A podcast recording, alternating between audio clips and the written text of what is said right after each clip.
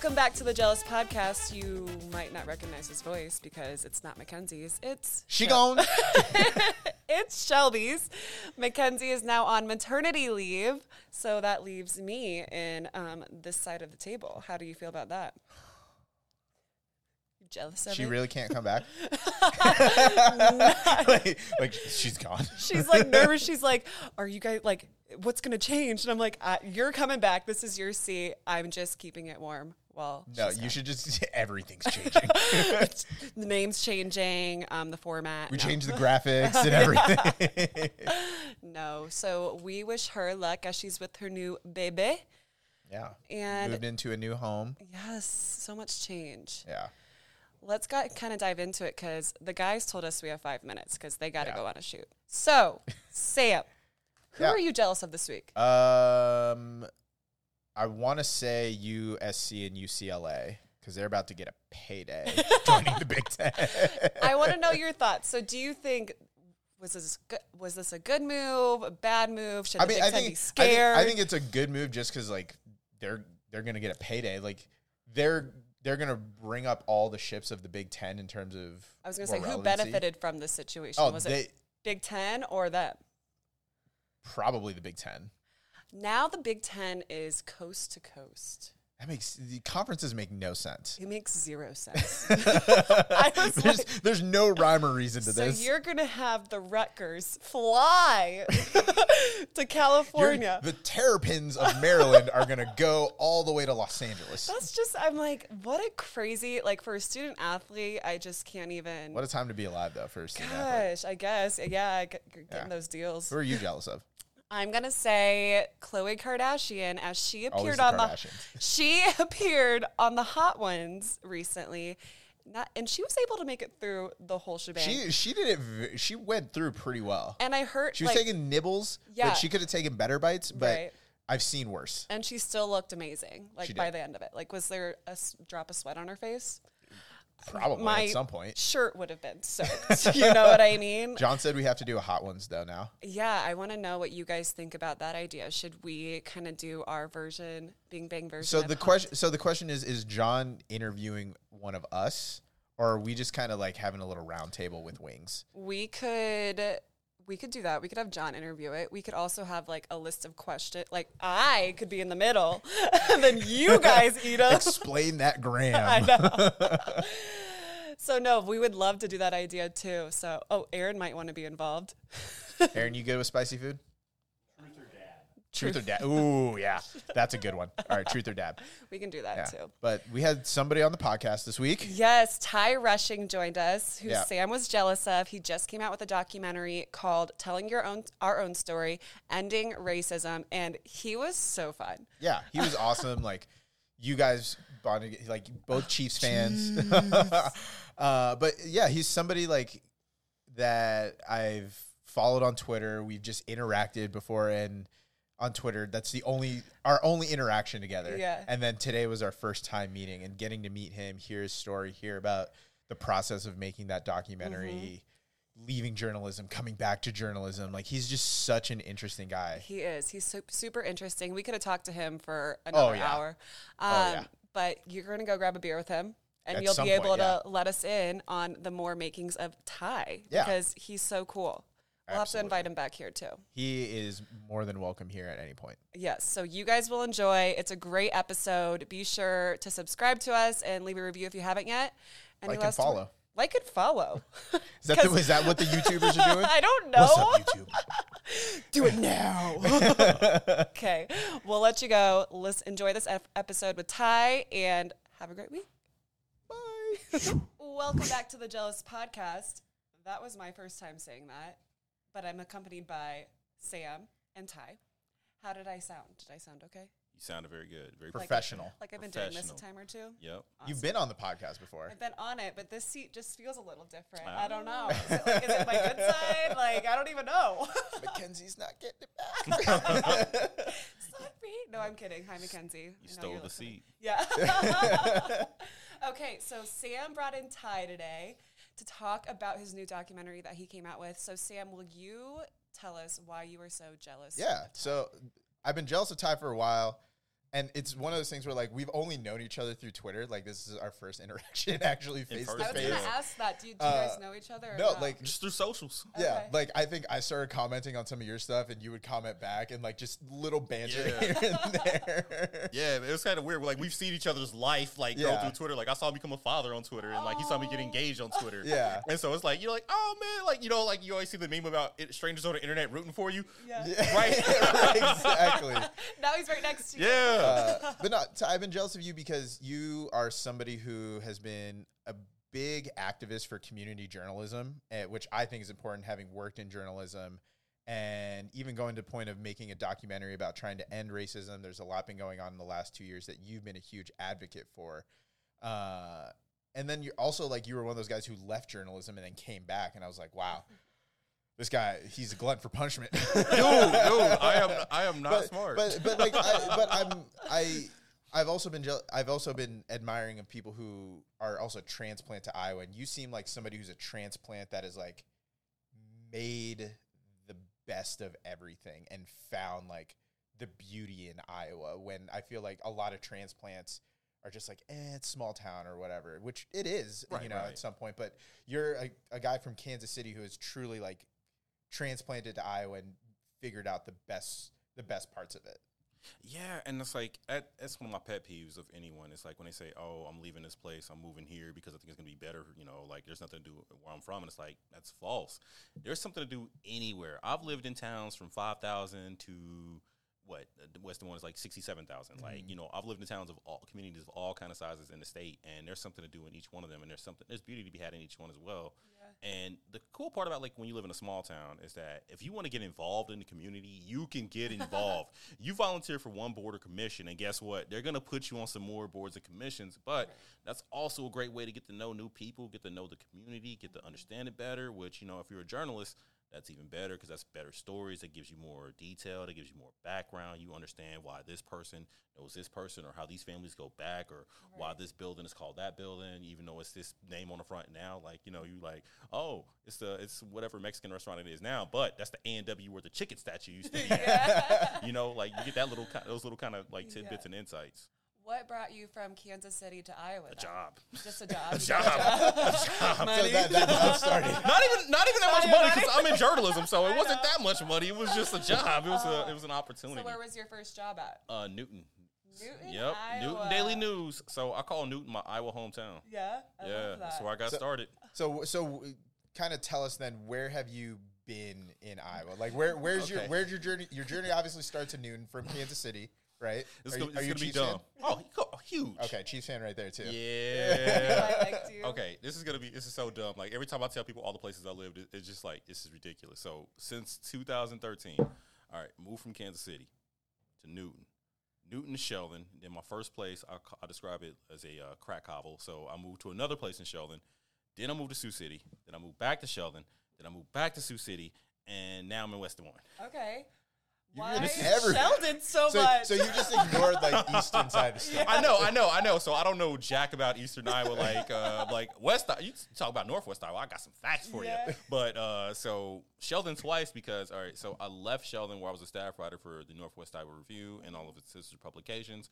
I went to the Sioux City Journal to be the business reporter there. Yeah. And then when I was getting ready to figure out my next move, I got a call to come, like, if I, see if I wanted to come back to Sheldon to be the managing editor for the company.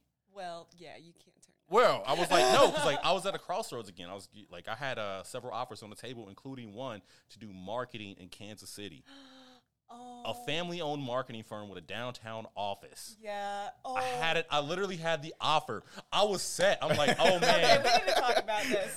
So why Sheldon over that? Because like from outside looking in, you're like Kansas City downtown and back to Sheldon. I'm stupid. I keep telling you guys this. All right, so okay. You love your job. You love your job. I so okay. I'm like I'm, I'm weighing the offer. Like I got the offer. Like I can't believe this. This is really about to happen. Like uh-huh. I've been through several rounds of interviews. I was like done with the journal. Like just done with it.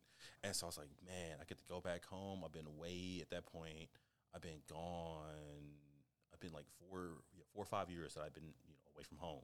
And so I'm like, oh crap, like this is finally about to happen. Like, I mean, it sucks I was getting out of journalism because that's what I love to do, but it was like an opportunity to make more money, you know, be back around my people, all that kind of stuff. And so, yeah, I got the offer, and uh, I'll never forget. I was sitting, I was at the, I was in the parking lot of Dollar Tree because my favorite store. Because I went there to get some stuff. To uh, I was getting ready to go to Vegas for a bachelor party. Oh, you do Yeah. like yourself some Vegas. I do, I do. So, and uh, it was the bachelor party for my, my boy Josh, who was who married my sister. okay. Long, long story there. So I'm in the For I'm- off the off the yeah, mic. yeah. So I'm, I'm in the parking lot of Dollar Tree, and I get a call, and I see my old editor in Sheldon, Jeff Grant. I'm like, Jeff Grant never calls people on like when you, you know. It's like I'm like, oh, let me pick this up. I'm like, hey, Jeff. He's like, hey, Ty, uh, Tom's leaving, and we want to get the band back together. And I'm just like, so I'm like, what? Like you just messed up my whole life. Like I just got this nice, cool offer, had wonderful interviews with them, like, and so I was like, okay, I'm getting ready to go to Vegas. Um, but I'll be back um Monday. Let's get we do it first thing in the morning. So like before, so I drove up from Sioux City to Sheldon to do an interview about the job and the opening, and I met with him and I met with the owners of the company. And so traditionally, the managing editor at Iowa Information, which owns the Northwest Iowa Review, the Sheldon Mail Sun, bunch of other papers. That job, your job has been to oversee the Mail Sun and then help out the editor with the review and stuff like that. So for me, um, so I go in there and I have my game, like my, my pitch in mind, like, okay, uh-huh. this is what I want to do to help the Mail Sun grow. This is what I want to do.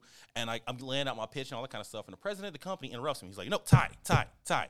I'm not trying to hire you to be the managing editor of the Mail Sun. I'm trying to hire you to be the managing editor of my company. And I was like, oh, like, oh, whoa. So we're on very So different pages. Okay, here. okay. So I'm like, oh, I'm like, and he like described all the stuff they wanted me to do. I'm like, that's a lot of work, but at the same time, it's a crazy good opportunity. You know, it'd be the first time I actually had the editor title in my journalism career at that point. point, and so uh, they're like, because I knew everybody there already because I'd worked there for two years previously. Yeah. So uh, one of the uh, one of the graphic designers, like, all right, so newspapers, like, you always have like the list of the publisher, the editor, and managing editor, you know, like inside the paper, along with the title of it. And so I felt like a college recruitment, like, you know, I was an athlete, and so I was leaving, and then I got a Snapchat, and I checked it. It was from one of the designers, and she put my name in there. She's like, "Is this your future?" it's like, oh, this is dirty pool. And so I I'm getting hustled right oh now. Oh my god! Like played me like a fiddle, and so like I tossed and turned all night because I had these two offers on the table: go back to Sheldon, you know, go back to small town life, uh, but get a chance to be an editor, get a chance to work for a family-owned publishing company again, rekindle that love and fire for journalism, or go back home and you know worked for a great marketing company that was also family-owned. Like they and they they they sold me well on it. Like, oh man, it was like I was like, dang, this is the dream. Like they had like the kind of the taps like you guys have here and all that kind of stuff, and the owner had a lake house, and they would have lake days on Fridays where everyone would just go to the owner's lake house. So like, I was like in love with this company, right. but like, I'm dumb, and That small town. I went back. Yeah, I went you back. I went back. I was like, I went back to Sheldon. Uh, had an amazing two and a half uh, year run there as managing editor. I mean, we, you know, I got the, I did well with the Mail Sun, but then we also grew the company. Uh, we added the Hawarden paper during my time there. Uh, I helped them go from 500,000 views uh, online to 5 million when I left. There you go. Like, you know, Put it work. I was putting in work because like I was in charge of social and digital, Wait, so plus how, all that stuff. so how old were you at that point? Oh, let's see. When I went back, I was 31. okay. Yeah. That's so that's like relatively young. Yeah, yeah. uh, in terms of like a journalism career. Like I got out of journalism at 28 and I had no reach like that. So for you then going back and doing all that, why do you love that small town community journalism so much? Cuz like there are a lot of people who can have a hard time trying to find that cuz it just in journalism like we want the big story. oh yeah. And Think but the it. big the big story is like so relative to the community. think about it is that there are big stories in every community. Uh, I had a, a great piece of advice uh, from uh, another journalist I interviewed back in the day. He was like a new writer at the Daily News, and he said, you know, a good story is a good story. It doesn't matter if the if the paper says New York Times, Kansas City Star, or Newton Daily News. A good story is gonna be a good story. Period. And that stuck with me. And that's just kind of the mantra I had as well because there's great stories to be told in small towns. There are stories to be told there and uncovered. I mean, you can like a lot of the best investigative work is small town drama Yeah. or things that are going on here that people were like, okay, what's happening here? Why is this? You know, you gotta wait for me fly. but you know, I there's there's the garage door a few days ago. yeah, but there's like all kind of stories to be told in these communities, and like you know, the thing about I feel like the level of accountability in a small town is way higher because guess what? You know, you don't just write the story and you know on a happenstance, you may run into the person you wrote about again. You're gonna see him again. Like I'm gonna see the uh-huh. mayor at Hy-Vee. Yeah. You know, I'm gonna be walking down Main Street and see the cousin of the person I just wrote about who went to jail. Like, Right. you know that. So like, and doing? people people know who you are too. Yeah.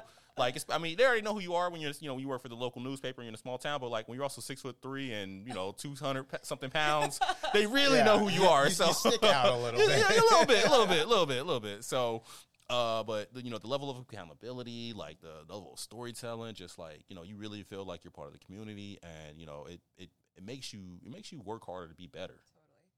So where are you at now, and what are you doing now? So now I am the senior editor for Iowa Starting Line. Uh, it's an online news outlet. Uh, I think Pat, I believe Pat started it in uh, 2015.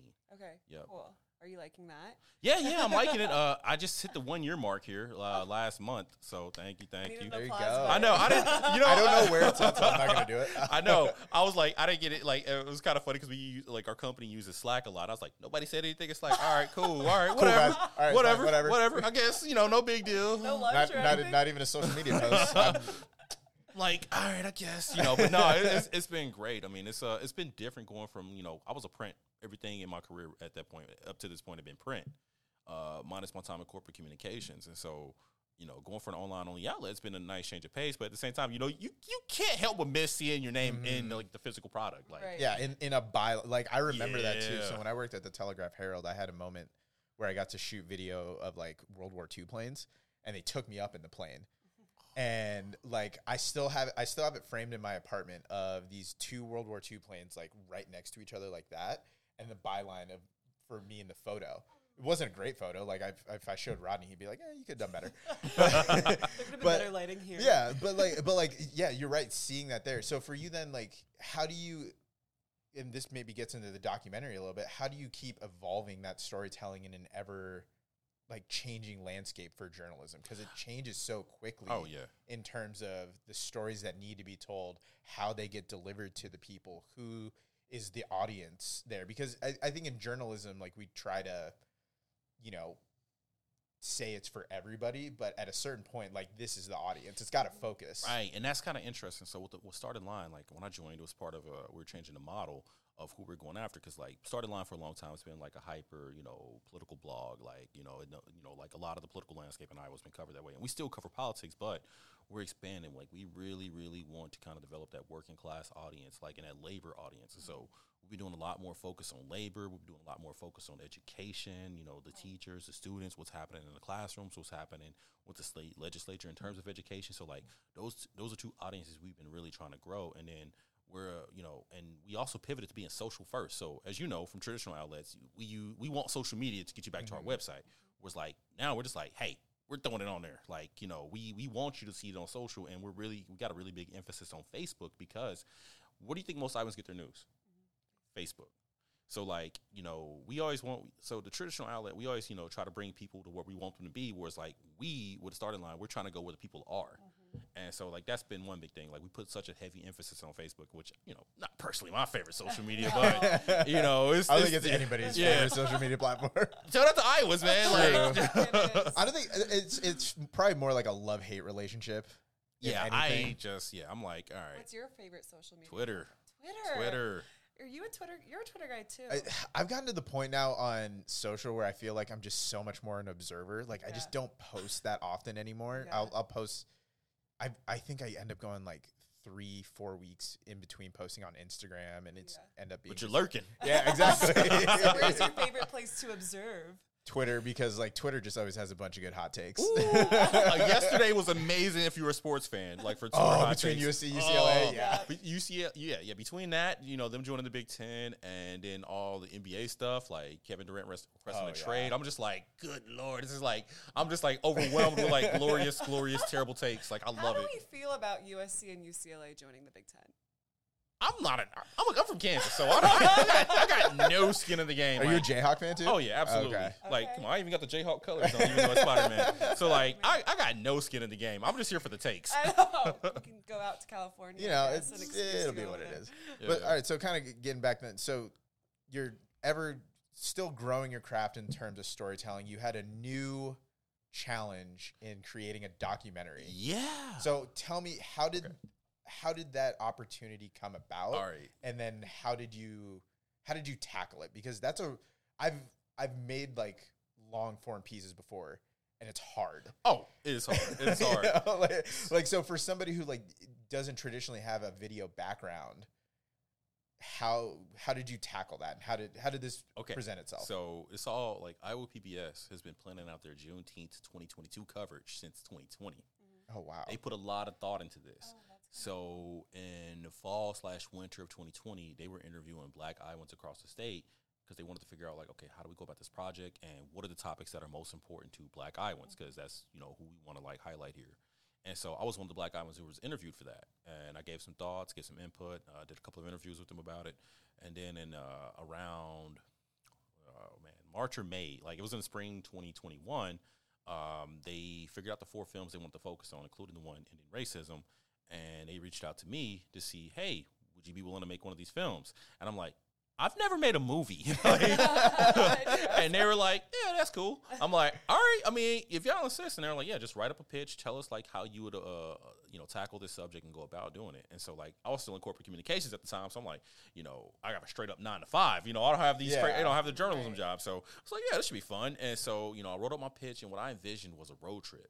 I wanted to go all over Iowa and talk to black Iowans who are making a difference in their community while also emphasizing that, hey, it's not up to black Iowans to, or black people in general to end racism, but, you know, it's still a challenge that we take on. And so I wanted to show what people were doing in Dubuque, what they're doing in Sioux City, what they're doing in Des Moines, what they're doing in Waterloo. Like I had Iowa, some people in Iowa City on my original list and Cedar Rapids. And so I had like a list of 15 people. Um, I maybe got seven, I maybe got like six or seven from my original list.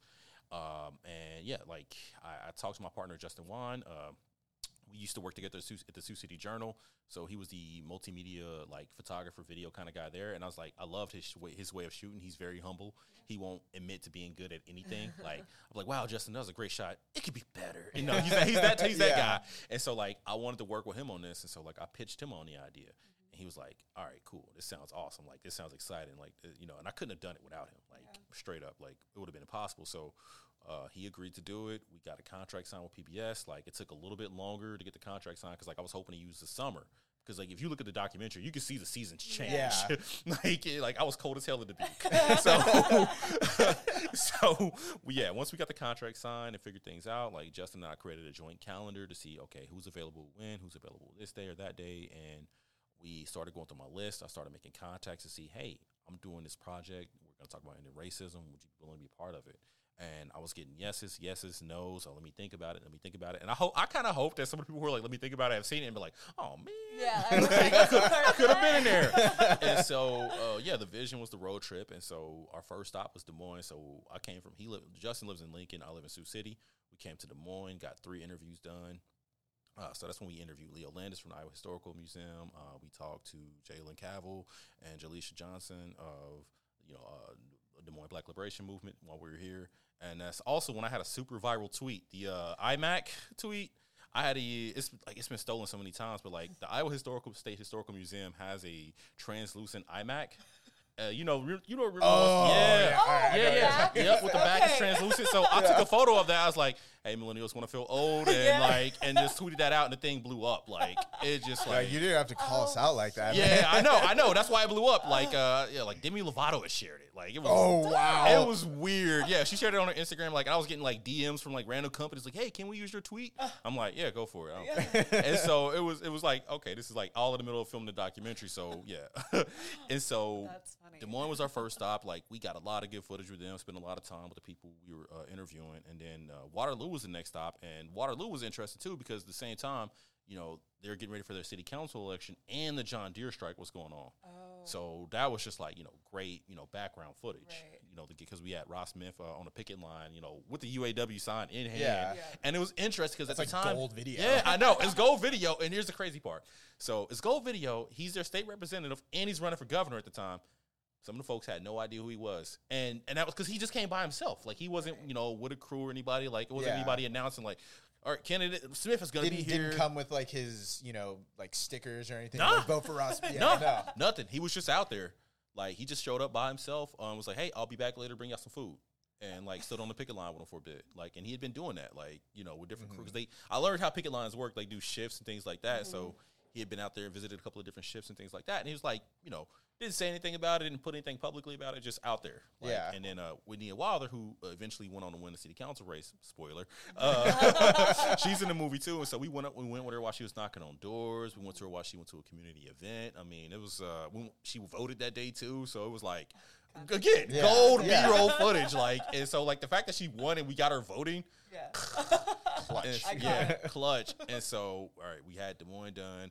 We got Waterloo done, and then I was living in Sioux City. I know about Western Iowa. I know about Northwest Iowa. Like, I wanted to make sure we were represented in there, and I knew exactly who to talk to, the Lee family. And I talk about their history in the community a lot in the documentary. But yeah, I got both of them on board, so I think we did that in like December.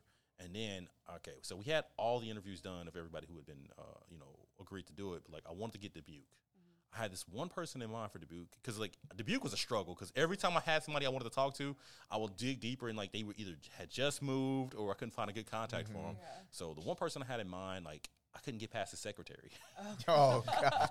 I couldn't get past the secretary. And then the secretary went on maternity leave. And then the backup secretary was like, oh, well, now the guy has, uh, you know, he got COVID. So it was just like, I was like, man, like, I, I was like, and so I was like, I started looking around. I was like, okay, who can I find? And I saw, I found uh, Encyclopedia Dubuque. Dubuque and I was like, Ruby Sutton, who is this person? And it was like, oh, crap, this And- woman was yeah. fighting civil rights Yeah, back in the and then- 60s in Dubuque.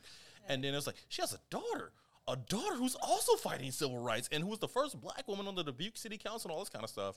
And so, like, uh, I found Lynn Sutton's uh, community activist Facebook page, uh, hit her up, and she was like, "Yeah, absolutely." I was like, "Can you do you know two weekends from now?" Because like our we had different deadlines for the documentary with PBS, and so like you know I wanted to get the shoot that before our, our, our deadline before we had to start doing stuff. So we went out there, you know, toured the city with her, interviewed her.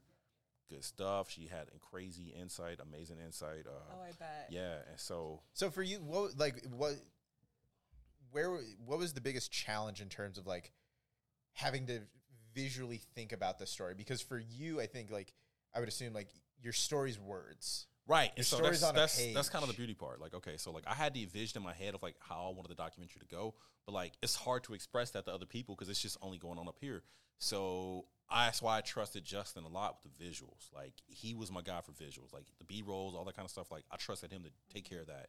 And so once we got all the interviews done, because he kept asking, like he was like, "When are you gonna start writing the script? When are you gonna start writing the script?" I'm like, "I'm not gonna start writing until I get everything done," because like I like to have all my ducks in a row. Like I don't like to, you know, like I, I like us just like an election pre-write story or something like that. And then it's like, all right, fill in candidate's name who won.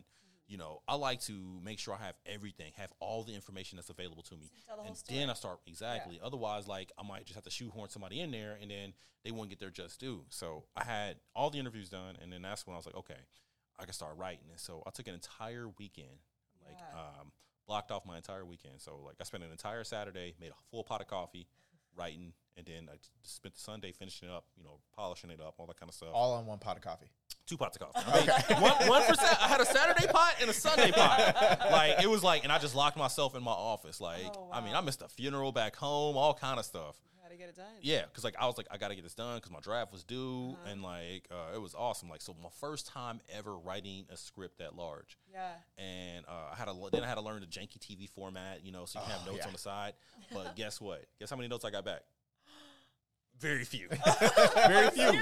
Yeah, very few. And so, you I know, that's like that that's where that journalism background comes in handy. Yeah. Because like, you know, I know how to tell a story and I know how to tell a story concisely. Right. And you know, uh, so because like he was telling me that you know some of those scripts like came in long, and I'm like, oh, you didn't have that problem with me. like if anything, I, I like because I left myself a little bit of wiggle room in case we wanted to add. Right. Yeah. And so, like, you know, I went through all the interviews, uh, went through the transcripts of them, watched the videos, like, and it was like, okay, how do I tell this story? And I just went from there. And so, yeah. So, what was your overall like goal that you wanted to reach with the documentary? So obviously, the theme of the central thesis is ending racism. Mm-hmm. But I was like, okay, well, how do we get there? What do, what's the answer to that? And so I wanted to talk to, I wanted to highlight all of these people who were doing things in their community to answer that very problem. And then I asked them all the question at the end. Yeah. And so like I let all of their answers just go back to back to back, boom, boom, Yeah. boom. And like you know, you know, and some like you, you know some might resonate with you more than others. And so that's kind of what I want to do. Like, hey, because there is no single solution to it. There, that that was the one of the coolest parts towards the end. Is there's such a varying degrees of what people think they need to do to end Mm-hmm. racism. Like, You have you know some a guy from Des Moines from the Black Liberation who's like abolitionists. Like we're getting rid of police. We're getting rid of all these systems that are keeping people of color down. You have other people saying like, "Hey, we all just need to be aware and have empathy too." Like there's so many So different many- layers yeah. of the answer. And uh, that's why I love the documentary. I was like, when I saw it, I was like, "He did this." like, When? I was like, "Like how?" so I know, and the cra- okay, so what's nuts is that all right. You know, when I signed the contract, I was still in corporate communications. Like I said, I had the nice, cushy nine to five hours, and so doing this as a full time journalist was it was a labor of love. I mean, you know, I'd clock out, you know, 5, 15, 5.30 or whatever uh, for, you know, starting line. And then, okay, now I got to meet with Justin. Now I got to meet with Dave Miller, our producer at PBS. Or now I got to, like, start researching. Or now I got to start contacting sources to see about potentially being on there. And then it was, like, a lot of weekend road trips. So, like, it was cool, though, because I got to Yeah. see, you know, hang out in different communities. I mean, uh, it was like the second time I got to be in Waterloo, but you know I got to stay overnight and just like you know enjoy Waterloo. I mean, we were exhausted. I didn't really go out. So, But- but and and I think it's awesome that the documentary like it it gives an ideas of how to end racism, but racism, but it never ends. It doesn't have a clean ending because that question is still like hard to answer. Yep. and that's what I loved about it. it. Had such a good message. What was it like for you? Like once it f- you, like you clearly saw the final edit, but when you saw it live on air, Dude, I didn't see it live on air. You know why? What? Because I'm in journalism, and guess what? June seventh was. oh, wasn't that uh Primary night. night? So I was at Mike Franken's celebration party, um, covering that. So I didn't get to see it on air. So like, uh, my fiance was in town, so we watched it. Um, we watched it on YouTube before I went to go cover that, the event. I feel so bad because because like I remember working on pieces at at, at WHO thirteen and like seeing it on air. I was like, that's the tangible thing. Like that. Yeah. there it is. I. I didn't get that moment. I never got that moment. Like we got to watch the YouTube on my television, so it was big and all that kind of stuff. But like, yeah, I didn't get the on air moment because Oh it was my like I was working. But still, to know that it was on air, to know you guys had put in that much work, Yeah. and getting all this great hours. feedback. Oh, what, yeah. What what did it feel like once it was like finally done? I was just like, you know, I created this thing. I put a lot of love and labor into it, and I wanted people to experience it and see it and hopefully learn from it. Yeah. And yeah, like the feedback has been incredible. It's been uh, so positive, and that, that's awesome. Like What's the biggest thing you've learned out of creating this documentary? filmmaking is hard. Yeah. Hitting record on the camera is Film, difficult. yeah, filmmaking is hard. I mean, uh, so much like like Justin's a planner. Like it was kind of we balance each other out well because he's the guy. Like you know, if you always see production partners in movies that are depicted, like you know, you got one guy who's eating anti-acid tablets and who's stressing and all that kind of stuff all the time. And then you got the other guy who's like the big idea man who's like free flowing. And so that's me. Yeah. So he's the stressed out dude. I'm like, do do do. What if we do this? Yeah. you know, and you know, we made it happen. I mean, uh, so it was we we balanced each other out that way. But Uh, even from the interviews you conducted and whatnot, what like what did you take away from having those conversations with Ooh, people? a lot, a lot. Yeah. I mean, I just learned like you know, I already knew about the history of Dubuque, but then I learned even more of it. Like when Lynn Sutton told me that the deed to her family's home said that you know black black people were mongoloids couldn't live there. I was like, dang, like.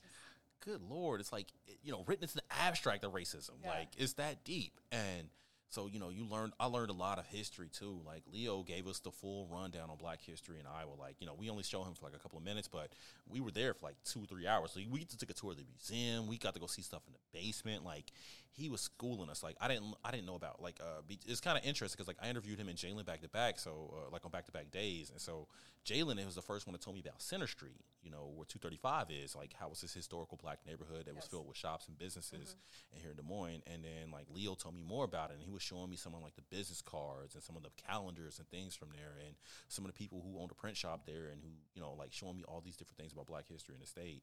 And it was so it was like I, I got to learn a lot just doing this. Like I mean, it was that that was super cool because I'm a history nerd. Yeah. I mean, even terrible history, but it's still history. and so learning about these kind of things and just seeing like the tangible evidence of them is yeah incredible. And just spending time with like so many cool people who were doing work like hard work, like thankless work. You know, Right. Yeah, work work that you're not getting paid for that they might not ever see the the fruits of that labor. Like something might get done, but they they might never they might not see be it. here. Yeah. Uh, and so, you know, I like I, just watching that documentary was so cool to know to I because I could see how much work you had put into it. Uh, for people who want to go watch it, it's on Iowa PBS's YouTube Yep, page, right? Yep, Iowa PBS's YouTube page. Uh, search uh, Ending Racism, telling our own story on Iowa PBS website. And if you got the app, you can uh, watch it there. So I did watch it on the streaming app too. Like I've watched it several times since like, we've done it, and like it was super cool seeing my name on the streaming app. Like that's as close as I got to the Yeah. live presentation. Yeah, the, you got the credits. You're Yeah, yeah, yeah, yeah. I know. So like, uh, it was kind of what's funny though is the behind the scenes stories. Like our credits were actually much cooler than everybody else's, but they uh, everybody else like just had blank credits, and we actually used some of our extra B roll footage and the credits. But like, well, they're like, well, okay, three films don't have this, one has it, so majority wins. So Justin was like not happy about that because he, he found like it was like great because our, our original credits like it ended uh, the last scene like it's like copyright 2022 Iowa PBS. It ended like zoomed in on this uh, mural uh, from Waterloo. If you go to downtown Waterloo, they have this huge mural of like you know uh, black Americans through the ages, and like it zoomed in on this little boy's face. At the end, so it was like stu- the original credits Yeah. were way cooler, but like Yeah. I was like, all right, cool, that's a minor change. That's on the Like, cutting room floor. yeah, yeah, I was a very, yeah, I was like, Yeah. it was like a very minor change, so I wasn't too, yeah, I was like, I can live with that, and Justin was like, yeah. The is like, no. yeah, right, director's director's cut. so uh, you've gone through all this storytelling. One part of storytelling I want to know is for you. Like again, everybody go watch the documentary. It's great. what is the key to writing a good headline? oh man. Okay. Shelby Shelby writes a lot of copy, Yeah. I read a lot of and Okay. I. That's one thing I love following your Twitter account for is like sometimes you just come out with like a fire. Oh, a yeah. fire like headline. oh man, I love headlines, like, so it's got to be, it's got to be relevant to the story, and it depends on, like, if it's a serious story, like, obviously, you got to be serious, you know, like, so you got to write for the story. That's that's how you go about it, and so like, I'll, I'm a sucker for a good punny headline, you know, like, um, I had a we uh, we have a, a writer on the staff, Amy. and she does these things called Amy Takes a Hike. And she went to one of the places that had a dam, and so my headline was "This hike offers a damn good view" or something like that. Yeah. You know, like I you know, that work. too. Yeah, Let the words Go- do the Slapper, work a knee for slapper. yeah, go for the low hanging fruit, and then sometimes like I like to I, I'll go a little over the head, like uh, like uh, we it was a I did a it was a story about like a marching band festival in Shel- Sheldon, and I was like Rhythm Nation, like you know, and not everybody's gonna get that that's a Janet Jackson reference. Right. But, like- the- but there, you're you you're thinking about that one person and be like, that's son Yep. of a Gets bitch. it. Tom." Yep. oh yeah, I know, I know, I know. Oh, I, there's a there's a councilman up there, and he's a buddy of mine, Wayne Barahona, who he anytime he would see him, he would just like message me like, uh he would message me to let let it know, let me know that he groaned. Did you see that? Yeah. Yeah, I was like, and, I, and that, yeah, I was, I took That's Like that's for you, Wayne. Yeah. Oh yeah, because like, uh, because one time during the meeting, it was about the huge chicken debacle. Which, if you were following my Twitter a couple of years ago, it was like a huge thing about whether or not people can have backyard chickens. Like that was a hot Oh. issue in town. And uh, he said, if we approve this application, we're going to open Pandora's coop. And I quoted him like every time, like I, I and I put I had it in the headline all that kind of stuff. Like I reused that one so many Oh, times. I It's like it. Pandora's coop, and so like any anytime I cover wrote one of those stories, it was like always a bird chicken pun in the headline, I love like that. always. Oh, cool. So what's next for you with the storytelling storytelling aspect? Are you going to do another documentary? You know, that's Are what you that's the, that's been the question uh, everybody's asking. So like, I want to get some more life out of this one. I mean, it's it's, it's not even a month yet Yeah. since it's been out, so I want to get some more you know life on this one. I want to get into some film festivals. Like, I want to showcase it to more people. You know, uh, yeah, I, would- I mean, I, if people somebody wants to host it, like and pay for it, uh, I would love to have an event where myself and like all the subjects from the film like appear and talk about it. You know, like That'd again, you know, we're, we're open to that. Uh, just cut, you know, write, write the check for the rental At, hall. what- what's your Twitter at? At Ty Rushing. At, no, at Rush, at Rush the Writer. At Rush the uh, Writer on Twitter. My DMs are open. Um, so you know, I would love to like get some more life out of this one. Then, but like. Iowa PBS, they they they they're game to do something else with us. Like they Yeah. they enjoy the product. They're like, yeah, we're very happy with this. Justin's down. Uh, my producer Dave Miller, he's you know he's getting near retirement age. He's like, hey man, you know I'm getting up there, but if you got one more in you, I, I'm I am game. And so Yeah. like you know if you can get a chance to work with a guy like Dave Miller again, why wouldn't you? So I have an idea in mind. I'm not sharing it yet because I still have to flesh it out. But Yep. you know, Justin and I, because this one was so heavy, like, and don't get, it's got some moments of levity in it, but Mm-hmm. it's it's it's such a, such a heavy subject that we want to go light for this next one. We want to go a little bit lighter, and then we're gonna go heavy again. and then we're gonna get him. right, right, right. Like, all right, now let's talk about yeah. Like, okay, we got a fun, nice one, and now we're gonna go back to making you sad and angry. God, I love it, man. I love it. Last two questions for you. Uh, first off, who are you jealous of in life? Ooh. And then Oh. secondly, what are two pieces of advice you would give to anybody, whether it's storytellers, just people in life? Okay, uh, so I'm gonna give the advice first. So, uh, never tell yourself no. Let somebody else tell you no. So, like, you know, you see a job that you want to apply for that you're like, I don't know. Nah, let them tell you no. Like, you know, you see the cute person you want to ask out, ask him out. Like, the worst I can say is no. Yeah. I mean, I, and, uh, And, and journalism, you get a lot of no's. Oh, absolutely, absolutely, and it's like it's kind of funny too. Like you, you think about how like how thick your skin develops being a journalist. Like I remember the first time I got an angry letter, like my feelings were hurt. like oh my god, I was like in my feelings. I was so mm-hmm. upset. Like wow, why is this person so mean to me? Well, And I now was it's not even letters anymore. It's like in your DM. oh man, yeah, yeah, like yeah, like it's whatever, you know. So I know that's like I, I feel like I'm old, but I was like at 2013 when I got that letter. Like you know, Yeah. whereas now it's like yeah, they're just gonna find your socials and harass you. Right. Exactly. But you know, so yeah, never tell yourself no. I like that one. Yep, that's that's a good one. And then, uh, yeah, that's that's just kind of the one I buy Yeah. by and live by No, the most. hey. And then, who's I je- who am I jealous of? That's a great question. Let's see. I know. I got I got to really think about it. Kevin 'cause- Durant asking for a trade. Nah, you seen his hair. You, you see, you know what I'm saying? Like he's taller and richer, but you know the man's hair is mm, like I yeah. Uh, let's see, who's a good person? Who, who man? You know that's a such a good question. Putting you on the spot. I know, I know. I, I really have to think about it. the new Top Gun movie. Was amazing. I've Yeah. seen it twice. you jealous of that? oh, both times in IMAX, baby. Both times in There you IMAX. go. Um, I still haven't seen it yet. What? no. Oh, come Palms is on. right I think over I'm there. gonna do it this weekend. It's on. It's on my list. That's a good Fourth of July Cool movie. Oh yeah, That's yeah. a patriotic You're- you're- shit right there. so- You're real American. That movie, that movie takes you back to like when you know when you were a kid. Like you remember going to the movies, like and it was Yeah. a huge summer blockbuster. It's that kind of feeling. Okay, I'm gonna grab my big popcorn and. Oh yes, yeah. It was like Yeah. it was like it reminded me of like going to see Jurassic Park in 1993. Yeah. like Man, it was, that level. I was of afraid filmmaking. of that movie as a kid. Oh, who was it? Like Yeah. the one dinosaur that oh, spit at you? Like yeah, come on. yeah. No, I was way too young. My mom should not let me watch that movie. You want to know a popcorn hack? So my mom taught me this. When you go there and you get the popcorn, put butter in the straw, and then put the straw in the uh, popcorn, so the butter gets to the bottom. Ah. I know. That's only certain theaters though. Like at the Palms, they don't let you put the butter in. They put right, the butter right. in. Oh, The palms you is so nice though. I know. I've never I know. been there. What? I've been here since April and I've been there like four times. You moved to West Des Moines, though. Yes, so you're in yep. West Des Moines. Yeah, Okay, like I'm I- Ankeny, so it's. Oh, okay, okay. It's I- a, it's a bit of a hike, All right, okay. but you work on this side. Town. I do work on it. yeah, just go go after the, go after work. after work movie. Yeah. Just stop by.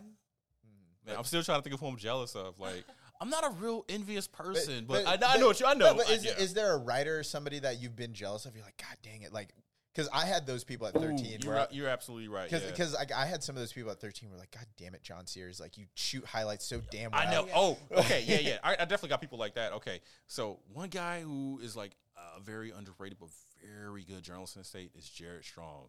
Like I remember, like okay, so I remember the, I was new in the Iowa, and he we were at the Iowa newspaper newspaper association awards, and he just won like a crap ton of awards. I was like, who the hell is this guy? Like I'm better than him. And then I read one of his stories. I was like. Damn! like Right. it made me, it made me angry. It was so good. It was so good and so well written. I was like upset. I'm like, this is crap. Like, this is, like you know, How you am I supposed to compete with yeah, this? you just like rage read. You, you know, you rage read. I'm like, I can't stop reading, but I'm so mad. but nah, he he's an incredible journalist. I mean, during uh 2020, he did this three part series um about how a card game between friends uh, spread COVID, and some of the friends ended up dying. And he wrote it like a Stephen King novel, but it was a newspaper article. Like, Wow. Yeah, the first uh, the first fo- story right on the front page of the paper, and it was a black and white photo of the house. Mm-hmm. So it looks like this creepy house, even though it's probably not that creepy in real life, but it looks creepy. And then you read it, and it's like it's barely like any direct quotes because this is all from interviews with the subjects and you know their their their close loved ones, and it just reads like a short story, like not a short story in terms of like you know word count of journalism, but like Yeah. a short horror story Yeah. and about how COVID spread through this friend group. Yeah. And it started with a card game and how they all thought they were safe and being cautious. Like it was just incredible. Like, you know, so he's had he's and he's had a lot of stories like that where it just sticks with you. And I'm like, damn, this guy's good. like a Stephen King novel. That's a great Yeah. way to Yeah. to think about that because again, we think about news stories and they're very dry, Yeah. just very kind of get to the point. You see, you know, beginning, middle, end. But yeah, that's That's Yeah. an interesting way to think about it. Yeah, like I, pretty I cannot remember the headline for it, but like yeah, it's it's worth looking up on the. Uh, Probably would have been Daily better. You Times wrote the headline. Oh, yo, absolutely, absolutely, and I got the plaques to prove it. I got the plaques to prove it. I love it. Well, thanks for joining Yeah. us today. We'll be sure to link your Yeah. documentary. Where can where can pe- where can people find you? Okay, you can find me on all social media at Rush the Writer. So that's like my TikTok, uh, uh, Twitter, and Facebook, and LinkedIn. Um, and you can find the documentary on the Iowa PBS website and uh, streaming apps. cool. And his Oh yeah, Yeah, okay. John's asking us to explain the shirt All right, because it's a good shirt. Yeah. So this is the Spider Man pointing meme t- shirt. Like, uh, because it's like, you know, oh man, I missed the moment. I missed the moment. Uh, uh, uh, yeah. So I was like, okay, this shirt is cool. I gotta wear it. And so yeah, it's like if you've seen the Spider Man pointing meme, which you know people use it be like, you know, compare like things. I was like, they made a, they made a button up shirt out of it. And I was like, well, clearly I got a about cart. this. yeah, it was like it was like, and it was it was like seventy dollars. I was like, I was going, I'm a cheap ass. Yeah. 'Cause I've you know, I've, I've, I've had no, I've had no choice. I've been a journalist my entire life, you know. But it was like, is this worth seventy dollars? Yes, yes, it is worth seventy dollars. Like, you For know what? this moment, for, for this the moment, right? Yeah, exactly. Like, I love it. Yep. And so I got a, and it's from this company called Roosevelt, and they have like cool nerdy button-up shirts. Yeah. And so like I had to get it. We need to send that link to some of you guys. I'd buy. I'd buy that shirt. cool Dude, they got it. They got a Reluctantly because seventy dollars, but I know, I know. And so the, the crappy part is like they don't just have discount codes. You have to buy stuff in order to get discount uh, codes from Right. them. It's a great system for them. Like the they more got they got you by the hook, man. man, look, I got two car, I got two more of their shirts in my cart. Like I'm just like I haven't, I haven't hit submit on because it's like there has to be like a Fourth of July sale or something. You would think, right? their sales would be like five percent off, and you still got to pay for shipping. Like, because like I said, the only way to get a true discount from them is to keep buying more, because then you get points, Okay. and you get to Oh, redeem your points to get discounts. It's it's so a you have to buy the shirt. yeah, and I just like I'm like. What does your fiance think of that when you Oh, bought she, it? she, uh, she hasn't seen it in the flesh yet, but she likes the other one because I got a Miles Morales one that it's like black and red and like it's very subtle, like and so like I love those kind of shirts. Like I like this kind of like nerdy shirt, like where if you pay attention, if you know, you know, Yeah. versus like you know just like "Roar, look at the flames. yeah, the Yeah. flames. So I love it. yeah, she she likes Well, it. Well, his DMs are open. Uh, you know where Story he gets ideas. His For story ideas, uh, no, for story ideas, I am a taken Oh, man. sorry. Yeah, that came off so wrong. I'm so sorry. Yeah, well, Ty, thank you for coming in, man. We really appreciate it. Again, everybody go watch the documentary. It's called again, uh, "Telling Our Own Story: Ending Racism." awesome. Thank you, thank you again, All right, well, I appreciate it. Thanks for having me. Bye. Bye.